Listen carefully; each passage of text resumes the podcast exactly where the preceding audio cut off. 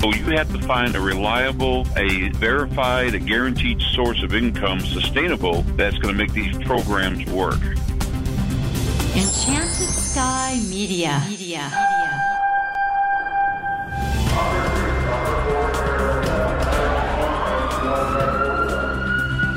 This is Code Three, the Firefighters Podcast. Now, here's your host, Scott Orr. That's right, and I will not let Parkinson stop me. Thank you for joining me again here on Code Three. This is the show for and about firefighters. We're informing and entertaining members of the fire service, just like you, from coast to coast. We've discussed community paramedicine programs on this show in the past, and in fact, one episode was just a couple of weeks ago. These programs hold the potential to take a load of work off firefighters and at the same time offer better treatment to patients. But there's a problem. Apparently nobody wants to pay for these programs. This spring, one of the better-known programs in the U S shut down. Mesa, Arizona Fire and Medical had funded their program through a grant which wasn't renewed.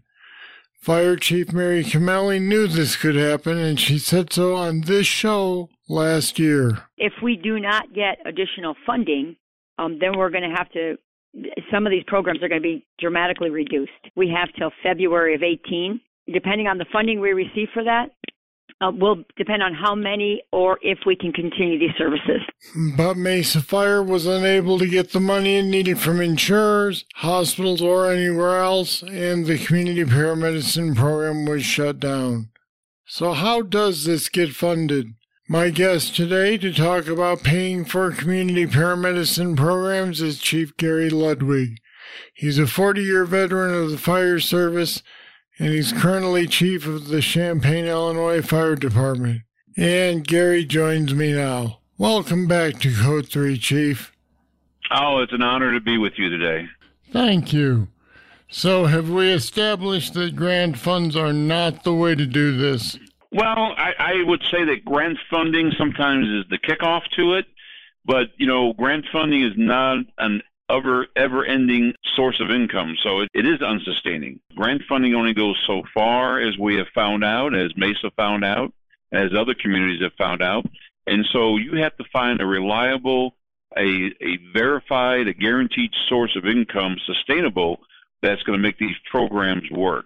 And taking taking that type of money out of your operating budget is not always the answer. When I first talked to Mary Kamali, she spoke about efforts to get hospitals to help, insurers to help, because there was evidence that patient outcomes were improved. But it seems like nobody wants to pay for these programs. That's, that's the ever-ending question, because those individuals, those organizations, you know, they have to find the money also. And they have to see a cost benefit before they'll try to fund something like that. I think programs like Mesa and other excellent programs out there have verified and validated, you know, a deliver, delivery alternative method. And so they need to step forward like a lot of other communities have. A lot of other communities have found the funding sources from other third-party payers, including insurance companies and, uh, you know, M C Os, A C Os, those sort of things. Those Those types of organizations have all stepped forward. Hospitals have all stepped forward and provided funding for these programs.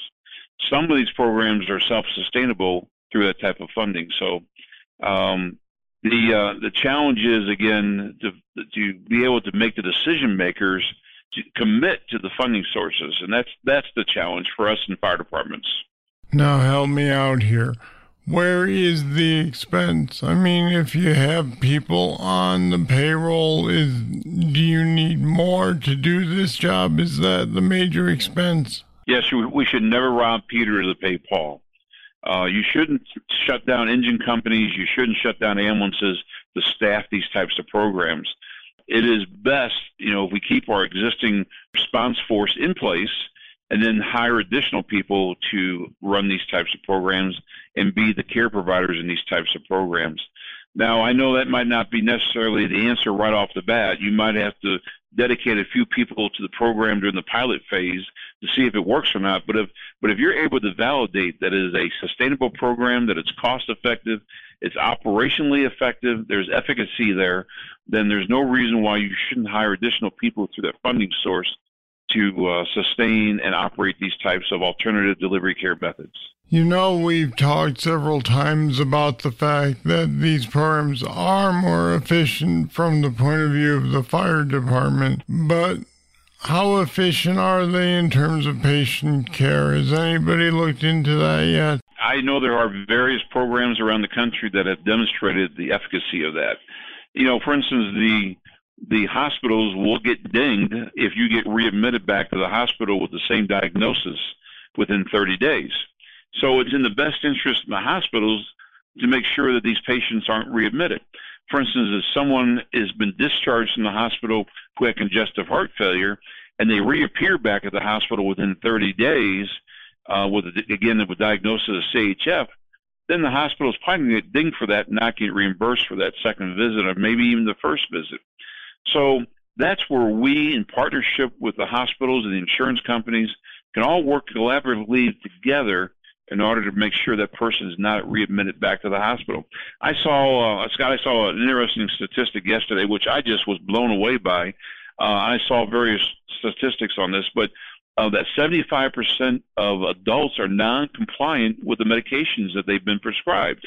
Another website said it was fifty percent. So you can imagine that someone's been discharged from the hospital with a diagnosis of C H F, and they're discharged home and they're on some type of diuretic and they're not taking their diuretic. If, you know, if fifty to seventy-five percent of the people who have been prescribed medications are non-compliant, there's a chance they could be readmitted back to the hospital. That's where the fire departments with additional staffing can come into play, and they can go and visit those people in those homes and make sure they're not gaining weight. If they're gaining weight, we know they're putting some water weight back on. We can make sure they're complying with their medications. We can help them in a variety of different ways so they're not readmitted back to the hospital, adding costs to the insurance companies and adding costs to the hospitals. It can be very cost effective with just that small par- that small component of the healthcare delivery of treating C H F patients who have been released from the hospital. I'll be back with more right after this. On any given day, you are tasked to be your best and power through the worst of times, all at a moment's notice. We know the sacrifices you make each and every day. Your success relies on superior equipment and the best training available. That's why Federal Resources is here to support you, the everyday hero. We are here so you can excel. Discover your success at federal resources dot com.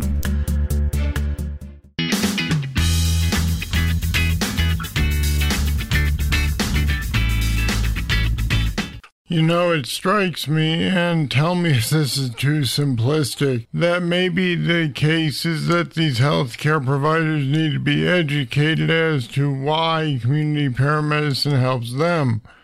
Then again, the more I think about that, the more I realize that once again, we're looking at a limited pool of money. So I guess the question is, what can we do to pry the money out of these people to get them to pay for these programs that help them? What I recommend always, everyone, is when you approach these providers, then let me even back up a little bit here.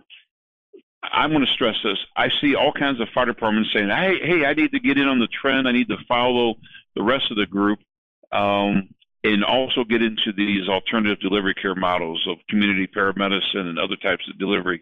They don't start with the why. We always start with how are we going to do it, what are we going to do, and how are we going to do it. But they don't start with the why, and there's a good book out there, Start with the Why. So why are we doing it? So you need to start with that. And then how are we going to fund it? So, you know, they, there's this rapid response, and we got to do this. We got to get in the, we got to start treating patients and releasing them. We got to have somebody in a van that goes out and handles the low acuity, low, you know, low priority patients. And so as a result of that, because we got to get the stress off the systems, but they're not asking all the other questions about why are we doing what we're doing, how can we do it more effectively, and how are we going to fund that. So so using that as a foundation, what I just said, Scott, one of the things you need to do is you need to take that entire package, just like if you're making a business proposal, and go talk to your healthcare providers. Hopefully you have a relationship with them before you're even sitting, sitting down with them. Hopefully you're meeting once a month as a consortium in your community and talking about healthcare delivery, pre-hospital care delivery, that you're sharing, sharing information and exchanging information. If you're not doing that, you're missing the ball. Once you have that in place, again, one of the things that I have always advocated for is at least say, let's try this as a pilot. Even though I know you don't want to pay for it, even though I know you, I don't want you, I, it's going to be difficult for me to pry the money away from you. Let's try this as a pilot.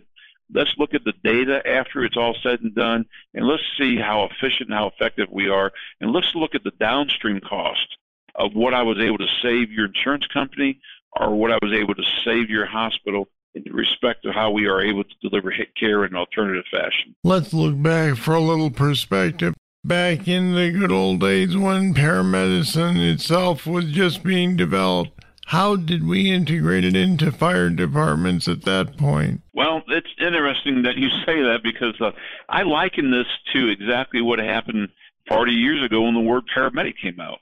You know, there was this, this push to have these these firefighters who were trained to deliver this, uh, these higher levels of care, but there was no standard curriculum. There was no standard methodology. There was no uh, standard of scope of practice or care, so to speak.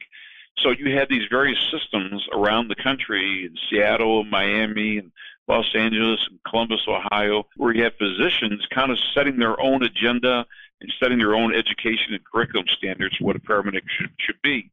And so that's, we're almost coming full circle, or we're almost repeating history to where we're at here some forty years later with community paramedics. And that is, what is the scope of practice? What is their role? What is the standard? And we don't, we don't see that right now because different communities are doing different things in different ways. Now, I know uh, the N F P A, the National Fire Protection Association, is looking at, or if they have not already, formed a technical committee on paramedicine. I think it might be the four fifty-one, N F P A four fifty-one committee. I'm, I, I want to have to look that up while I'm talking to you.